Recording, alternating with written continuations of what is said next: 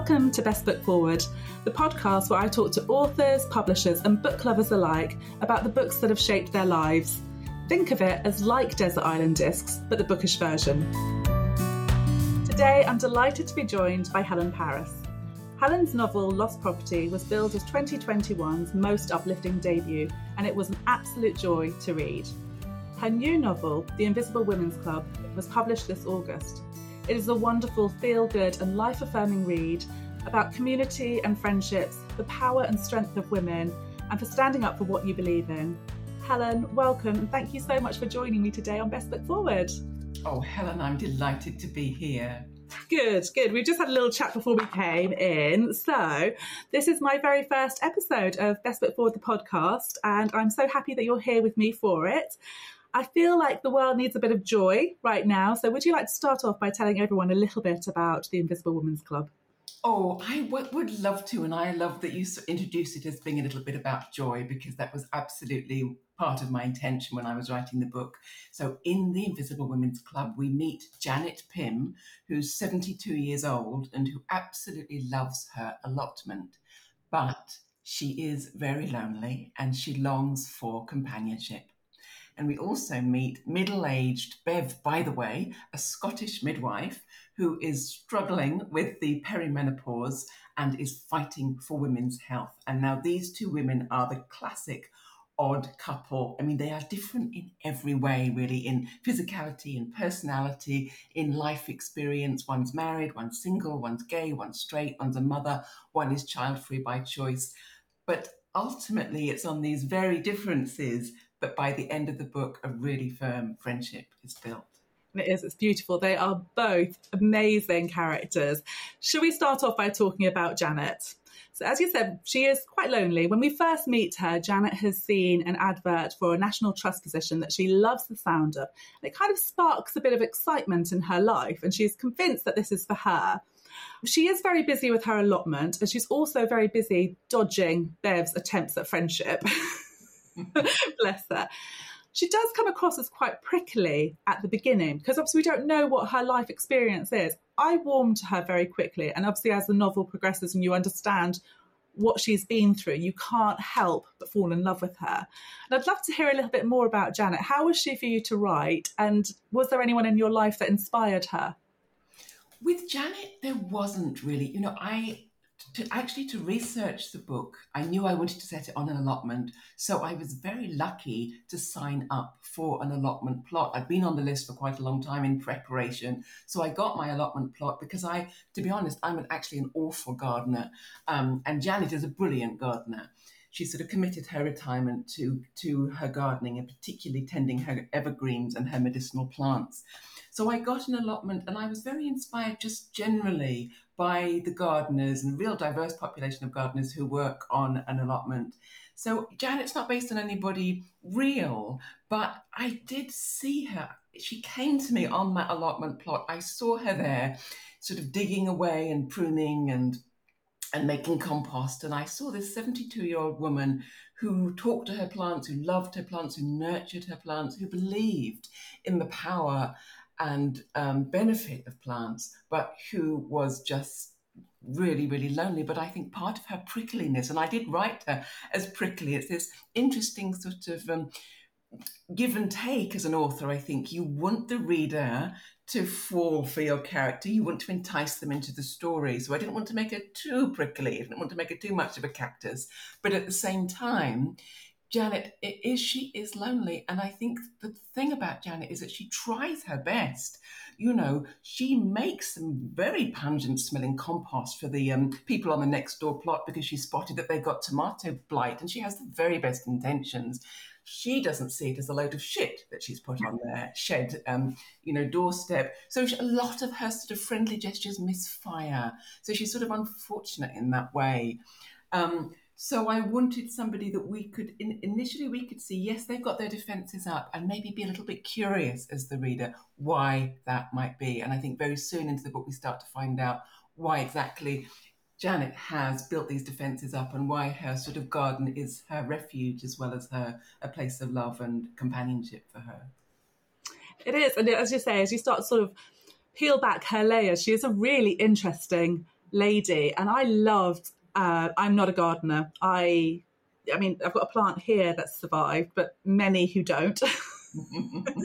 but I loved. I found it quite moving the way that she is in her allotment It's almost maternal towards her flowers. Like, and she is so interesting.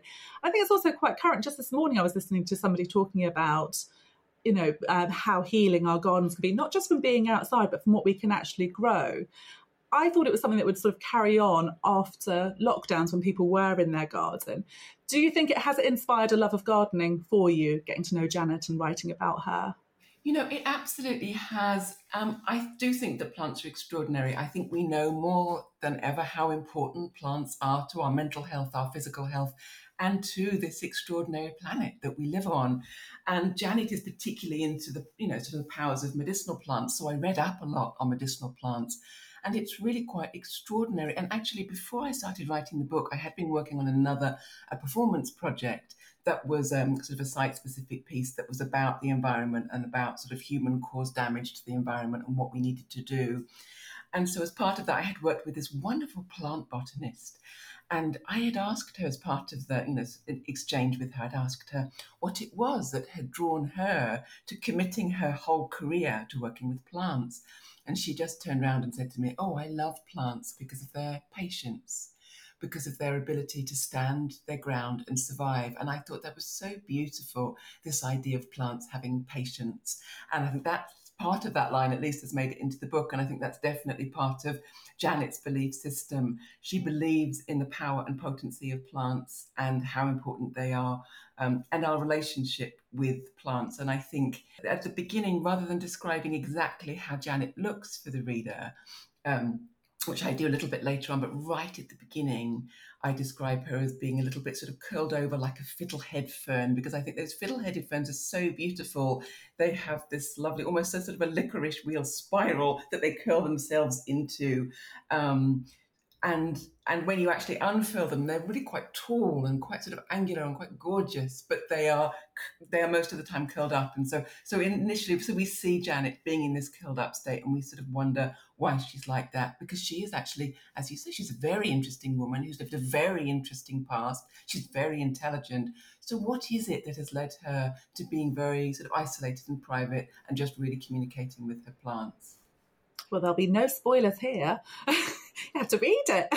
but I guess it is like throughout the novel, it is like watching her grow like her plants, you know, the nourishment of her friend, uh, making that friendship in the community, you know, whereas she is a bit of an outsider in the allotment to start. But once she has that sort of community and friendship, she does, she flourishes. That's such a lovely way of putting it, Helen. It really is. I think we really do see her blossom. And yeah. part of that is through friendship, and particularly this very unlikely friendship with Bev, by the way, who is this is an intergenerational friendship. There's at least 20 years that separates these two women. And as I say, they're very different. But absolutely, there is something about this friendship where both women flourish because of it. And I think, you know, when I set out to write the book, I really did want to write about female friendship because I think it's very particular. And I wanted to write about female friendship in later life. And what is that? You know, what is it? What is it to make a friend? Not when we're sort of 18 or whatever at university or not in our first job in our 20s but what is it when we're in our 40s or 50s or 60s or 70s or beyond? What does it take to reach out and make a friend? So i was really interested in what courage maybe that took and also to have this intergenerational friendship because there's something very nurturing about it. And even though janet is older there's something about Bev that allows her to be the maternal one, which then enables Janet to unfurl, to flourish, and to sort of to find her own sense of humour. And the book is called Invisible Women's Club, and it does deal a lot with invisibility that women feel as they age, and I think particularly with the perimenopause and the menopause. But I think the wonderful thing about friendship is that through our friends, we are seen. Through our friends, we are made visible. And through that visibility, we not only are seen, but we see ourselves again or anew. And that's definitely something that happens to Janet. In fact, I think it happens to both women in the book. Mm, definitely. It's really interesting, like the, the intergenerational and sort of talking about perimenopause. So for me, I'm in my late 40s. I don't have any sort of older female relatives that are around sort of share their experiences. And I love Um, I loved reading about their friendship. I thought it was so special. Obviously, perimenopause, menopause, and beyond is talked a lot about in the media at the moment. Lots of celebrities talking about it. Lots of non-fiction books coming out to help women, which is brilliant. I personally love to read a fictional character that I can relate to and sort of, particularly one where I can find humour and be inspired by. And I just wondered how important you think it is in your book that women are reading about women in a later stage of life that they can relate to. Oh, Helen, I'm so grateful for that question. Um, I mean, you know, I was going through the perimenopause as I was writing this book. So it was absolutely my embodied experience. And in a way, I wanted, I sort of created Bev because I sort of wanted her to be around. I wanted someone who was going through it, who had this great sense of humor and real sort of positivism and optimistic take on life to be my chum, sort of to chum me through. And I absolutely wanted that for my readers as well, for, for, for, readers, whatever they were going through, but particularly if they were going through the perimenopause or the menopause, because it's such a sort of peculiar, tricky, interesting, and quite challenging experience. And um, and in a way, the um, the character of Bev is actually inspired by somebody. The character of Bev is inspired by my mum, who oh. is Scottish and was a midwife, worked for the NHS her whole career and has a absolutely wonderful sense of humor. And who's, who's gone through a lot of medical challenges herself recently a cancer diagnosis and treatment and dealing with dementia. And yet she has this incredible sort of joie de vivre and real scottish fighting spirit. So i really wanted that in bev. And i, I also wanted i think one of the things there's lots of things i think happen with perimenopause and menopause and at that time in women's lives and this feeling of invisibility and I think what I wanted with Bev, I wanted this ally, this chum for my readers. I wanted them to link arms with Bev and feel she's on their side and speaking with them and they're laughing with her um, and not at her. Because I think historically, if, if one ever does talk about the menopause historically, it was almost as a nudge, nudge, wink, wink sort of mother in law joke, that sort of laughing at. And that's absolutely not what I'm interested in. What I'm really interested in is women finding a language to talk to each other and to our families and friends and employees. And it's a, it's a you know, it's a big conversation, inclusive conversation. But with Bev, I wanted to show that she's, I wanted her to express her anger because I think that's something that really happens for women at that time in our lives. And I think a lot of women find it challenging to express that kind of anger, you know. And Bev says, you know, it's like you hit middle age and somebody just flicks the lights off. And that's how she feels. So her um, her diagnosis, her self-diagnosis, is to go out and buy a big high-vis, virulent green um, visibility jacket. You know, so no bugger's gonna bump into her or ignore her. But you know, she, I think, like a, a lot of women at that time of life, or just at different stages of life, we feel not only unseen but also unheard and I wanted her to be able to articulate, you know, um, how she's feeling. You know, she says, "Oh, there's all this talk in magazines. They're talking about a hot flush. They describe it as an aura." Aura, my ass! It's physical. It's bloody chaotic. You know, she talks about wearing her um, HRT patches as like sort of holsters on her hips. You know, cocked and ready for a fight. She's angry. She wants support for women's healthcare. She wants an open dialogue about the menopause and about H- HRT, and um, so and she was a really fun character to to, to write. And um, in the audiobook, the wonderful Sylvestra Le Touzel does the audiobook, which, for which I am eternally grateful. And she really, really, for me, brings Bev to life in a way that I couldn't have dreamed. So I'm very grateful to that. She does a much better Scottish accent than, than I won't even try to do. she is she's such a great character. And Now I feel like it's slightly more special now that I know that she's based on your mum as well. It's so lovely, and it is. You're right because I think there has been a sort of mocking of women going through this or a bit of an eye roll. So I think it's really empowering that we're seeing these characters that we can relate, relate to. And I thought Bev with her rage, I was like, oh, hard relate there. I can totally relate to that. I think there's something that's really wonderful that can happen as a reader, and that's when you pick up the right book at the right time. For me, when I started reading The Invisible Women's Club, I was feeling a little stuck and unsure of myself. And I'm gonna, if you don't mind, I'm gonna read a tiny little bit from your book. There's obviously a theme between um, Bev and Janet, but this had a real impact on me. Um, here she is, says Bev. Who? The Janet who caught the fish and cooked it on the open fire. All the women you have been, and all the others still to come. And for a brief moment, Janet feels it again, that flicker of hope. I just, when I read that, I put the book down. I was like, I could so imagine myself in my 20s and 30s where I would willingly dream about my life of, you know, after chasing that promotion or getting married and having a family. And I realized that I was sort of seeing myself as now and not sort of allowing myself the freedom to dream about what might be coming. So it had a huge impact on me. So thank you for that. I think it was a, a really beautiful little piece. I wondered when you were writing it, was that something you were hoping for, that women would find something in your book that would inspire them and not see perimenopause, menopause, or wherever they are in their life, that it is, we're still here, go for it. Absolutely. I mean, I look at, you know, I was thinking as I was writing about people like, um, you know, Jane Fonda, you know, and I think, I look at her and I think in every single decade, that woman does something different and does something remarkable and is still out there sort of being an activist. And and there is that sort of it age is it's not that she's denying her age she's just owning every decade and sort of celebrating it. And i think that it's that's hard and it's challenging but that's absolutely what i wanted you know because i think there are moments when i'm thinking all right i'm in my 50s you know i can still i can still do a downward dog i can still hold a plank you know there are things that i'm thinking yes i'm still there but there are other things where i have to sort of remind myself and i think you know i can all these things are still possible. I can still have, you know, thinking about the language of plants, you know, I can still have another season, I can have another iteration. And somebody wrote to me the other day and um, she said, I want to be a member of the Invisible Women's Club. She said she just got back from a holiday with friends, long term friends, friends who she's been, you know, connected with for like 30 years, those kind of friendships. They've all sort of grown up um, together in that way.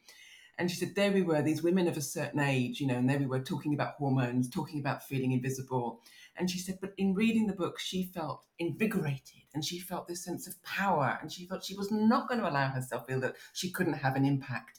And I thought, oh my, holy moly, you know, what else could you ever wish for as a writer than to have that kind of response? Because I did want that. I act, I really did. And I love that you read that bit out, Helen, because I want us to think of all the women that we have been and all those that we are yet to be, you know. And again, I think that partly our friends enable that with us. They remind us of who we are. They believe, they remind us of who we were, and they believe in who we are. And they are also excited about the next iteration of who we can be. And I genuinely believe in that. And I really wanted that for my reader to feel that. So I am I am very pleased that that line resonated with you. But I think you nailed it. I think it's a beautiful, beautiful read. And just talking about the going back to the sort of uh, taking it back to nature, it just made me think when you're saying that. Um, there's a book that I've got, and I forget who wrote it, but it is a non-fiction sort of help book for menopause, and it's about it's called Second Spring, which is what they call menopause in Japan, I think. And it's like it's such a it's a much nicer way of looking at it, isn't it? It's a bit less sort of um, which is positive. Absolutely, it's beautiful, isn't it? Who doesn't want to be in their spring? Yeah, yeah. I'll take it. well, Helen, I've loved talking to you about the Invisible Women's Club. It is a wonderful, wonderful read. It's out now in hardback, and it's one that I would highly recommend. So if you haven't read it yet, you're in for a treat and do pick it up.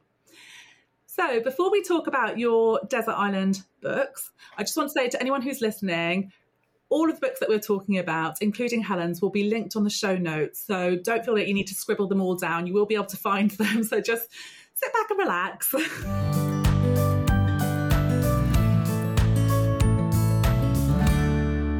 so, Helen, how did you find choosing your desert island books? Was it easy for you? Oh, Helen, no, I think you know that it couldn't have been easy. I mean, what a task, what a what an excruciating task, but also, of course, what a pleasurable task. And um, I was chatting with you a little bit earlier about this, but I actually got the instruction sort of a little bit wrong because I just thought, oh, my five favorite books. Okay, I've got them. But then I looked again, and it actually is. It's for me. It's much more interesting than that. The question that you asked. It was about books that had shaped my life, or uh, reminded me of an important time, or reminded me of a person, or got me through a difficult time. And I thought, wow, that actually make make some changes on my list. and it felt like a really wonderful way to spend time contemplating that. And I would absolutely recommend to anybody to give yourself that moment to think about your desert island books, um, books that have stayed with you for a particular reason, because it is a wonderful way of sort of reflecting and remapping one's life. That's certainly the experience that I've had, Helen. So, but that doesn't mean it was easy. It wasn't easy, but I have, I do have five for you. when I did it for myself for Instagram, I was like, I know mine totally. And then when I started to look at it, as you say, I was like, oh no. And it was really interesting because actually I looked at it from sort of, and I could remember places or things that had happened and how that book related to it and how I will always sort of, when I see the cover, be drawn back to those sort of times. So it's quite interesting because it's not the same as your favourite book at all. Um, so I have only read two of your choices. Um, we actually share a slight favourite here, so I'm very excited to talk about that one. Um, yeah, let's see if you can convince me to go buying some more books, Helen. Not that I need to. no, I can see your bookshelf in the back, Helen, and it's absolutely busting out. There's not much room left there, so. well, I'm so I'm going to start with I mean, I feel like I've already broken the rules, Helen, because I'm going to start with. I said to you, it was called Little, it was Little House on the Prairie by Laura Ingalls Wilder.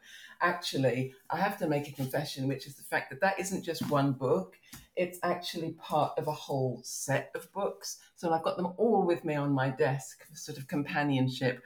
Um, so it was a series of eight books that Laura Ingalls Wilder wrote and they're based on her childhood and adolescence. And I'm sure they're familiar with a lot of us. Certainly, the television program that they um, spawned is. Uh, and I mean, talk about cover. I've got this one in my hands right now. It's got a beautiful buttermilk cover. It's from the 1970s, this copy. Totally torn cover. I'm sorry about that. And it's actually, it, the first in the series is actually Little House in the Big Woods. And it starts once upon a time, 60 years ago, a little girl lived in the big woods of Wisconsin in a little grey house made of logs. So the beginning, of course, is very familiar, you know, once upon a time. And then everything else sort of blew my mind because I'm I'm sort of, I didn't know, sort of eight or nine when I'm reading this. I'm growing up in Kent, and suddenly, you know, I've sort of gone back. I mean, the book was actually sort of Laura Ingalls Wilder was writing this in the 1870s. So I'm reading this book that's from 100 years ago that's set a thousand miles away in a place called Wisconsin. Like, what is that? You know? And even this little grey house made of woods, the wood, because it's American, the word grey is spelt with the A, you know? And, and then I'm thinking, of a log cabin there's me in my little sort of semi-detached, you know, in Maidstone, Kent, and I'm looking at Laura Ingalls' log cabin, and my whole world opens up, you know and I loved all the fantasy of Alice in Wonderland and all of that, all of that wonderful writing. But this, to me, in a way, felt even more extraordinary. These, these, this family that were making their dresses from calico and that were getting maple syrup directly from the tree and were eating something called pumpkin pie. So I was just entranced by this, this little girl growing up. And really, it's an autobiography or a memoir. Do You know, it's, it's, um, it's, it's fact rather than fiction. And she writes it in such a sort of beautiful, detailed way um, that we are let into that family and the and the journey that they are on as, as sort of traveling across America and setting up setting up home. Isn't that amazing? You think like how different, and it, it shows that how children's minds as well can just accept and just move to different places, different times, and even if the language isn't relatable to what we have now. I was the same with *The Lion, the Witch, and Wardrobe. That was my one that I was constantly obsessed with.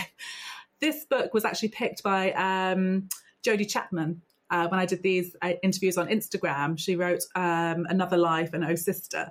And uh, she talked about it and how she was obsessed again, she grew up here um, with uh, Little House on the Prairie and Calamity Jane. And I, I never read the books, but I know my brother, my sister, and I were obsessed with the TV program. The guy with the dark curly hair. It's like a 1970s TV series. We loved that. It was like Sunday mornings. no, absolutely. No, I um I read that Roxane Gay she was a big lover of these books. And I mean, you know, I did think about it when I brought them up because it's it's not an uncomplicated choice. You know, I mean, in the books there are very t- troubling um, depictions of Native and Black Americans, and you know, I do think that you know, these sort of books have to be taught or read in context, you know, not sort of a revisionist context, but absolutely for reading about these lives of this family out there, you know, um, I would, all the food was so amazing. It was like nothing like the chops and peas that I was having. They'd be having these pumpkin pies. They were having something called, um, oh, they were table with quivering head cheese. And I thought, oh, that's probably something like a, an extraordinary souffle. I've actually learnt, you know, since then that it's, I think it's offal in aspic. It's something that I wouldn't thank you for. But, you know, as a, you know, as a child, I was just, I just drank it all in. I was in love with all of it. I was in love with the idea of living in a log cabin with pumpkin pie, with Almanzo Wilder, with just who, who, who Laura goes on to marry. I was in love with it all, you know. Um, Uh, because it was so different. And the other thing about it that I think is that has really stayed with me and why I chose this book is because when I was growing up, my dad worked in London, so he was away most of the time. By the time he got back from work, I was in bed, but every Saturday he would take me to W.H. Smith's and I would get to choose a book and I could choose whatever book I wanted. And sometimes he would suggest, oh, there's this one, The Phantom Tolbooth. That looks good, doesn't it? You know, and that's where I discovered um, Little House on the Prairie books, but you couldn't get them all from W.H. Smith's at the time. And so then the other half of my family kick in there because my mum's family all live in the States.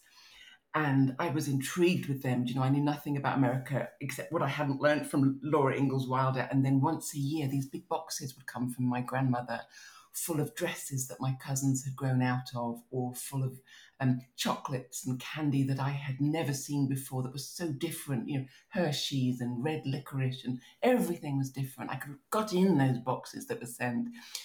But I eventually got to go to the States when I was about 10, so it was a huge, epic trip for me. And then my cousin Sherry had got all the Laura Ingalls Wilder books. So I was given them. And so the, her books from 70s, and they're the ones I have now. And they have these beautiful sort of um, pencil drawings in them as well, which is so evocative. And um, they're all done by Garth Williams, and they're just beautiful. So it was just a way of going into this world and a world that I wanted to be part of, even though this world was a hundred years ago and a thousand miles away. And I mean, that's what stories do. And I think, particularly when we're children, we're so open to going to those places. And I think books are such touchstones for us, aren't they? And, and that, that, we, that we keep with us for the rest of our lives, those memories that we build as children, I think.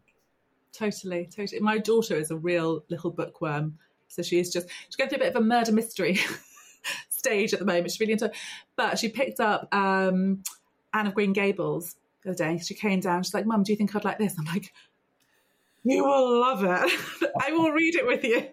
so it's such a pleasure to watch her sort of falling in love with uh, books as well. I think it's so wonderful that because I think it does start you on on your life as a reader. If you can sort of, I mean, I'm sure there are people who don't read as kids and fall in love with it later, but I think it is wonderful to see children becoming little readers. Absolutely. And I'm, I mean, I, like you, I'm very partial to The Lion, the Witch, and the Wardrobe. I think that was probably my first crush was on Aslan, I'm sure, you know, but, but then when you have that joy as, um, I'm not, I'm not a parent, but I am an auntie and that absolute joy then of taking that story that still sits in your heart, you know, still channels through your blood and you read it to your you know nephew or your child and and you see the same pleasure and you remember it and you are both there in that world you can we can all time travel through books which is so glorious we had the opposite experience. So, Lion, the Witch, and the Wardrobe. When I was 30, we got two cats. They were called Lucy and Mr. Tumnus, who have now sadly passed away. But when I read The Lion, the Witch, and the Wardrobe with my twins, I was so excited because I remember reading it with my mum. She liked it. He hated it. He oh. just, oh. even though Aslan comes back, he just was like, checked out, didn't like it. So I was like, that's not how this is supposed to happen. Never mind. Right, well, should we move on to your next choice then, Helen? Find out what your next Desert Island book is. Yes. So, um, so the next one is uh, To Kill a Mockingbird by Harper Lee. So I suppose I was about, oh, 13, uh, around 13 when I read this book. And this is a book from childhood that has absolutely inspired me, inspired my love of reading and my love of writing, but also I think made me think of what books can do politically. You know, I mean, I was reading it at a time when I was reading a lot of um, Toni Morrison and Maya Angelou, and I think I was forming a social and political consciousness, some semblance of one anyway.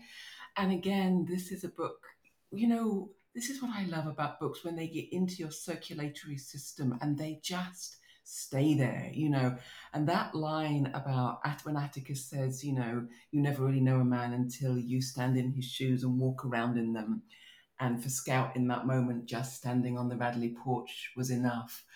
And that for me is what I mean, I think it's not just what literature does, it's what the arts do, you know, it's what the humanities do. I think the arts and humanities are high value subjects that let us walk in each other's shoes. They let us collectively pay attention to one another. They let us root for protagonists who have different wants and needs and experiences than we do.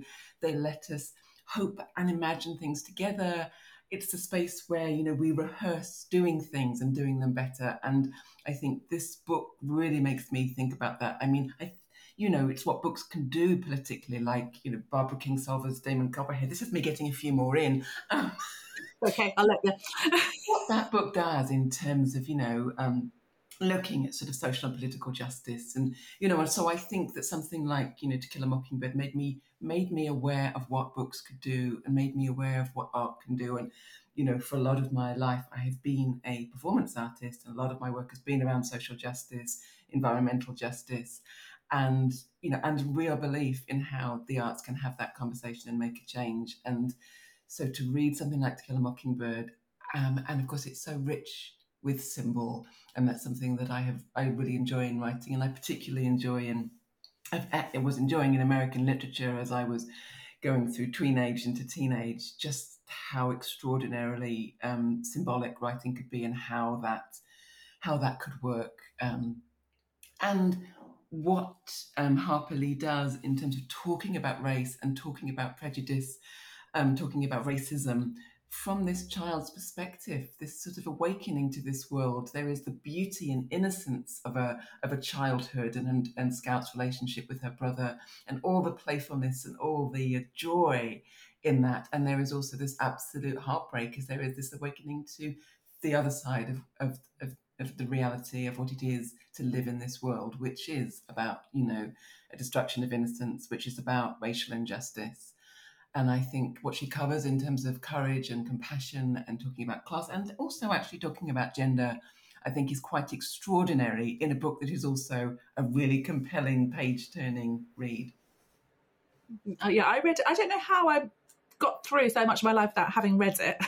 I was in my 30s, I think, when I first picked it up. And it is, you're right, there is like reading for pleasure and for escapism. But there are books, as you say, that are so important. Sort of, they say, um, you say about walking in somebody else's shoes, uh, reading fiction builds empathy, doesn't it? There's like, you know, you start to understand one another. And I was thinking as you were just talking about how some of these books, I mean, we sort of get on my soapbox now, but, you know, about being banned and actually how necessary they are like and it's such a good way of teaching people uh, you know to cooperate and to get on and understand it's it's it's really important and it's such a shame that you know it still happens but um, yeah it's one of the books that i when i saw it on your list because it was picked with um, again, when I did these interviews on Instagram, Chantel from the Little Bookshop in Cookham, she picked it as her choice. And when she talked about it, I was like, I've got to go and pick it up again and read it. And I was listening to you, I was like, yeah, you know what, I've got to read this one again, actually. It's definitely due a reread, I think. Mm, absolutely. I think it is. I reread it couple of years ago. Um, you know, and for me, it's one of the books as well where I think it's rare that this happens, I think, but the film, I mean, maybe it's to do with Gregory Peck, but I think the film has quite um, a nice close allegiance to the work that Harper Lee was doing in the book. I think he does it quite a sort of good homage to the to the book, but um, but it's like you say, there's something about revisiting a book and actually going back to that hard copy. Do you know, actually going back to that because that also holds memories, that tactile memory that we have, you know, in the pages of books. And I mean, I read a lot on my Kindle because I'm often awake in the middle of the night. But I, there's nothing like holding on to a book. And one of the things that's been such a lovely part of this journey for this wonderful podcast is that I've gone back, you know, and I've picked up those books again, and you know, and that just that embodied experience of what it is to be holding that story in your hand once again and wondering where it's going to take you this time, I think is glorious. Yeah. It's lovely. I love like my husband always says to me, he's like, I'm playing bookshops, but I love sort of looking back through the books I've read and sort of pulling them out. And if you find like an old receipt or something in them, because I'm not very good with bookmarks, but I love it when you find things and you're like, oh my gosh, I remember where I was. it's so cool, isn't it? It really is. It really is. It's like it's its own little sort of album or its own little talisman, you know, to a part of your life. And yes, goodness knows what's in it, what's going to fall out of it, or what's written down the margins of it, you know how you read it differently as well. I think like you know if you read things later. I mean, for me, the one I always go back to is The Handmaid's Tale. I've read that in my twenties, thirties, and forties several times, and I, every time I've picked something different up from that book, different experience of reading it, which I think is so interesting. How you know, as you age, you'll look back and see things differently. That's right. I mean, you know, when you've got a writer like Margaret Atwood, I mean, that's what she does. You know, I mean, she's so brilliant that it's like you can sort of every time you read that book, you are you are there there are your familiars there are the places that you remember and there is something new and that is you know and i think that's really the mark of a of a brilliant writer. But you know it's like i think we are shaped by books but i also think we are always changing and so my list in a way is always going to be changing you know? But i remember my mum always says to me that when i was little i would say to her that books were my friends. And i don't know what that said about my social life to be honest but but I have, a person. I just think that, you know, and so when you take that book in your hand again, it really is, you know, that duet with that old friend, you know, and where is the old place they're going to take you and where's the new place you're going to discover. And great books, I think, do all of that. And it's like when you pick up a new book, isn't it? And I thought it was like all my unread books. I'm like, oh, I wonder who I'm going to meet there, where I'm going to go. And when you finish a book that you love, I do this thing. Like if I love a book, I have to give it a little cuddle. Yeah. Oh, that's... I don't finish it. I'm just like, oh. that's so lovely. Yeah, books are our friends. They really they are. are. Yeah. They are. Right then, should we move on to book number three, Helen? Yes, this is another friend. This is a very beloved friend, is The Great Gatsby by Scott Fitzgerald. And this is absolutely a book that has shaped my life. I mean, in response to your to your beautiful call for this. I mean, it has shaped my life in lots of different ways. I, I don't actually have it with me today, but I know I can, you know, I can see it so clearly. Um, it's full of marginalia. It's a very ripped cover. I've had it sort of, I think I must have had it for, uh, let's say, 40 years, that, that book. Um, I think I read it when I was, so I read it when I was 15. And it was my introduction to American Dream literature. Um, and this is, you may have noticed, dear listener, that this is the third of the books on my list, which are by American writers. And that's been interesting to me to sort of reflect upon. But it was given to me, so this was a book that was given to me by my English teacher. Um, and I was I was absolutely floored by the poetry. I was absolutely floored by how devastating a metaphor can be.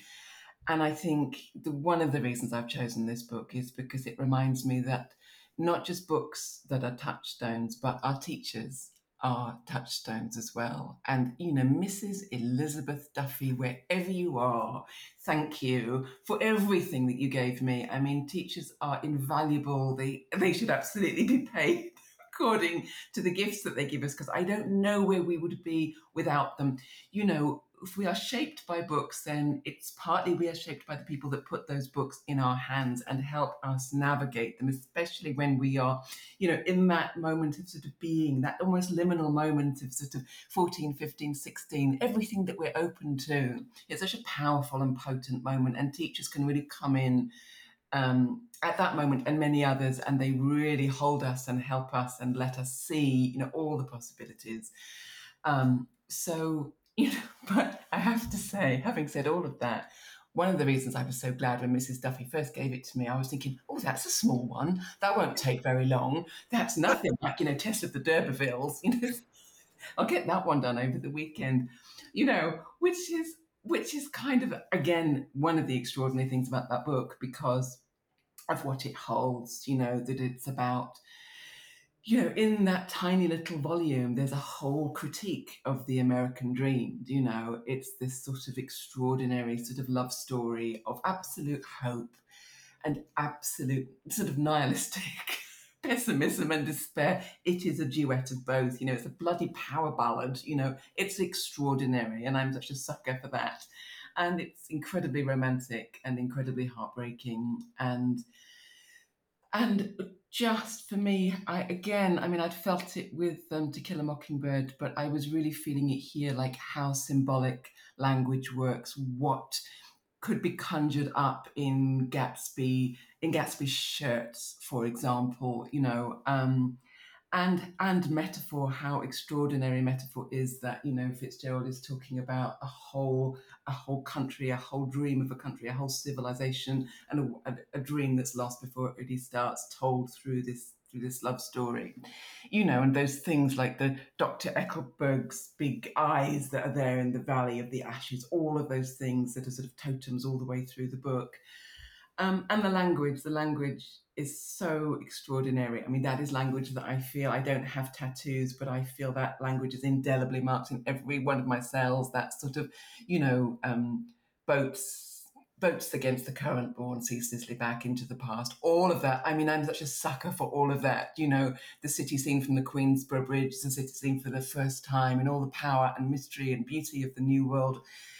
All of that. I mean, for young teenager, I was this was a huge, huge love affair for me, and um, you know, and it's interesting to me because I think, all right, I am a woman from Kent. I'm a, a girl from Kent. You know, there at Maidstone Grammar, and I am somebody who's lived in the states for a large part of my life. I've married an American.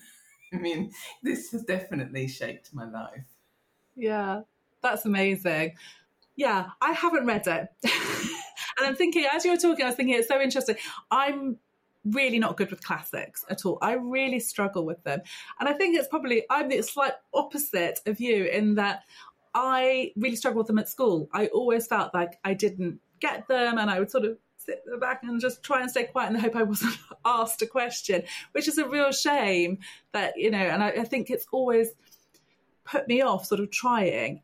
I also always think classics is like being big, long books you have to trawl through. But when I looked at this and I was like, Helen, it's 150 pages. I don't think it's even that. And I was like, come on. but somewhere in me, I have this feeling like I won't get it and it's too hard or something, which is a real shame. And it's, I think, you know, with, as you say, with the right teacher, they, when they inspire your love and uh, of reading and yeah, so I think I was a slight different, which is a shame. I needed your teacher. you needed Mrs. Duffy. I'm going to see if I can find her and pop her over to you. Um, but you know, so, and some books aren't for all of us. But I do think, you know, I think some we have expectations about books, or we think books aren't for us. And you know, I think that books are absolutely for us. They are there. They are our friends, and they are waiting for us. But sometimes we discover books at different times in our lives, and that's what's also joyous about them. You know, um, that there may still be a time for you that The Great Gatsby, and, and there may not be. You know, but yeah. I think that's the lovely thing about books that they are. Um, you know what what makes a classic a classic, and I think we can also reinvent the canon and make our own classics. In fact, I think we must. You know, so there's that as well. Yeah, uh, yeah. I know you're right. You're right. Okay, I've been so lost in my own little world of listening and taking it all in. I've forgotten how many books we've talked about. four, and I'm sorry if I'm going on, but you know, no, I'm loving it. Carry on.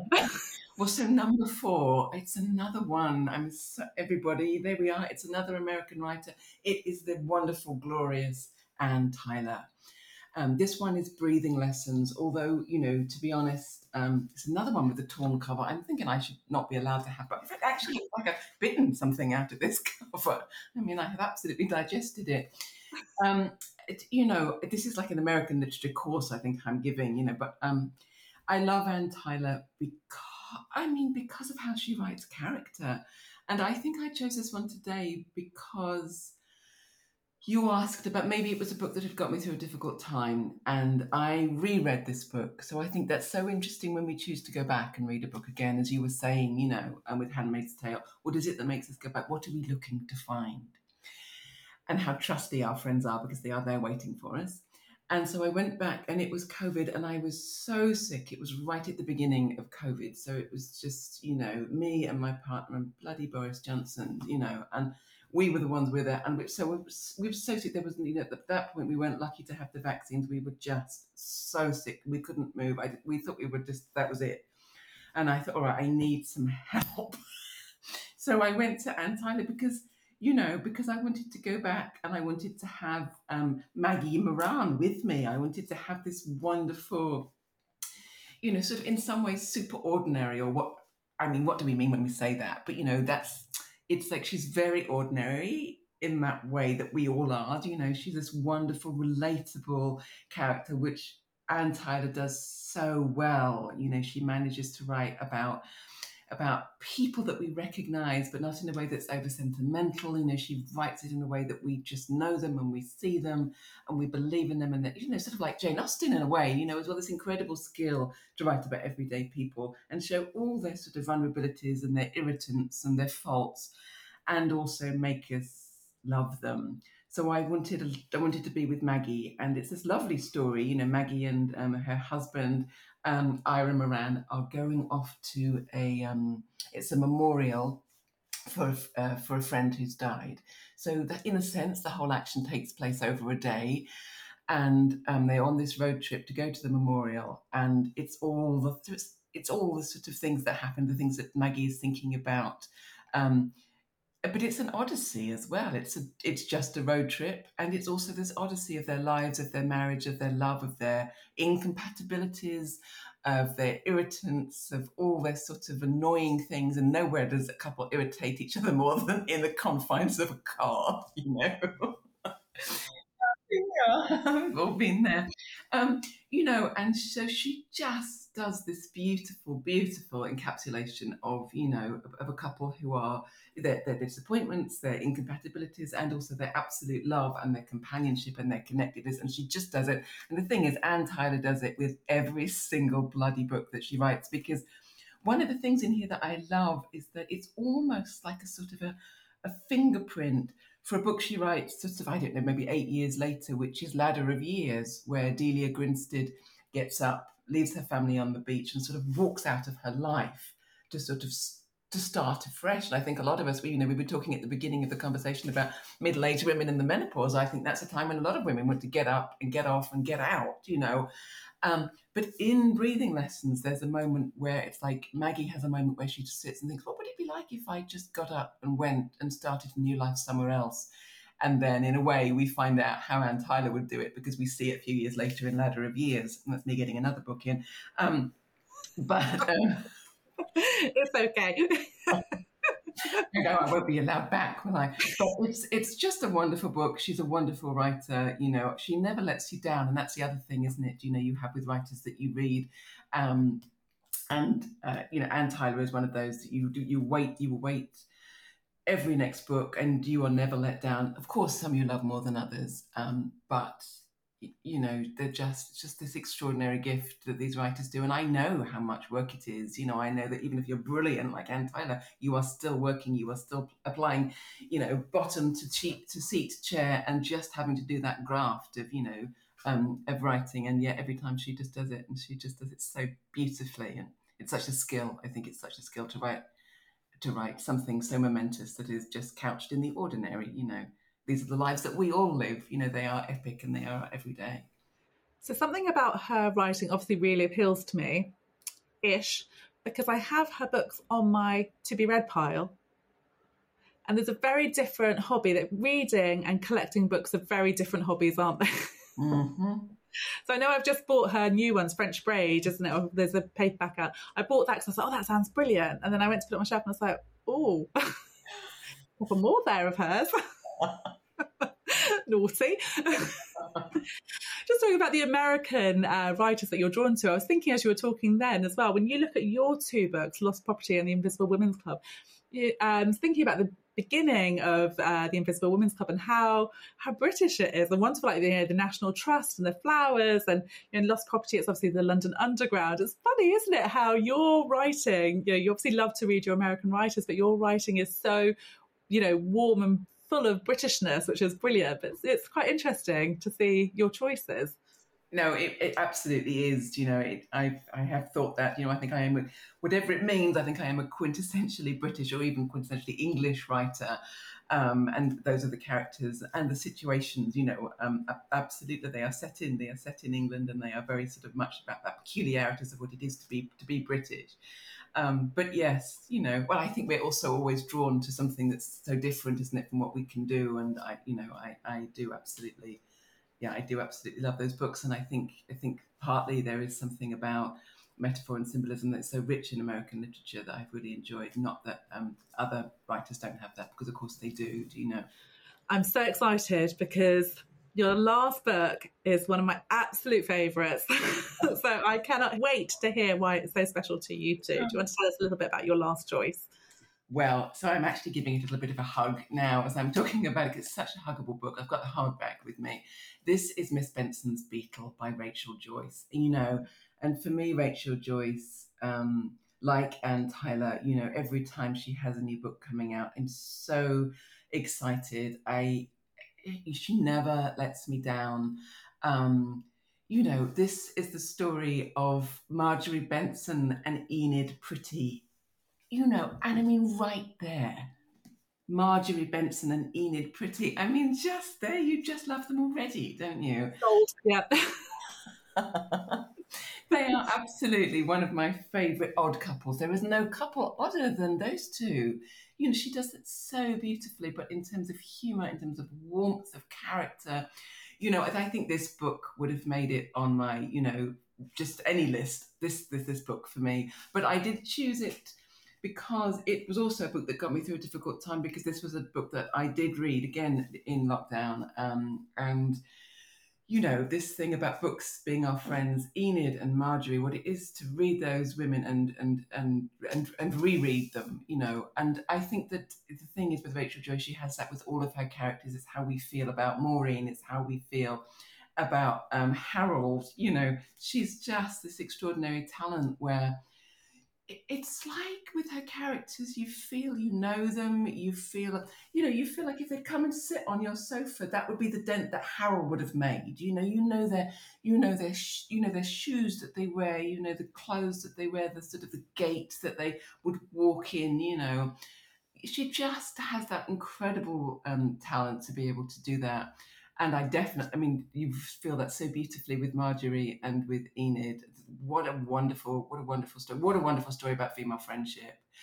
Um, it's so funny. I this is what happened to me today. I was getting this book out and I was just sitting flicking through it. I was thinking, you know, I just really love this book. And then there's this line where Marjorie beamed triumphantly and stood taller in her girdle and stockings than she had ever stood before oh, come on, Rachel Joyce, you're so brilliant. But like, the thing is, though, Helen, I started to read it again as I was just sitting at my desk. I had all this work to do, and I was just sitting there. I got it out. Oh, this is this is dangerous, dangerous, dangerous.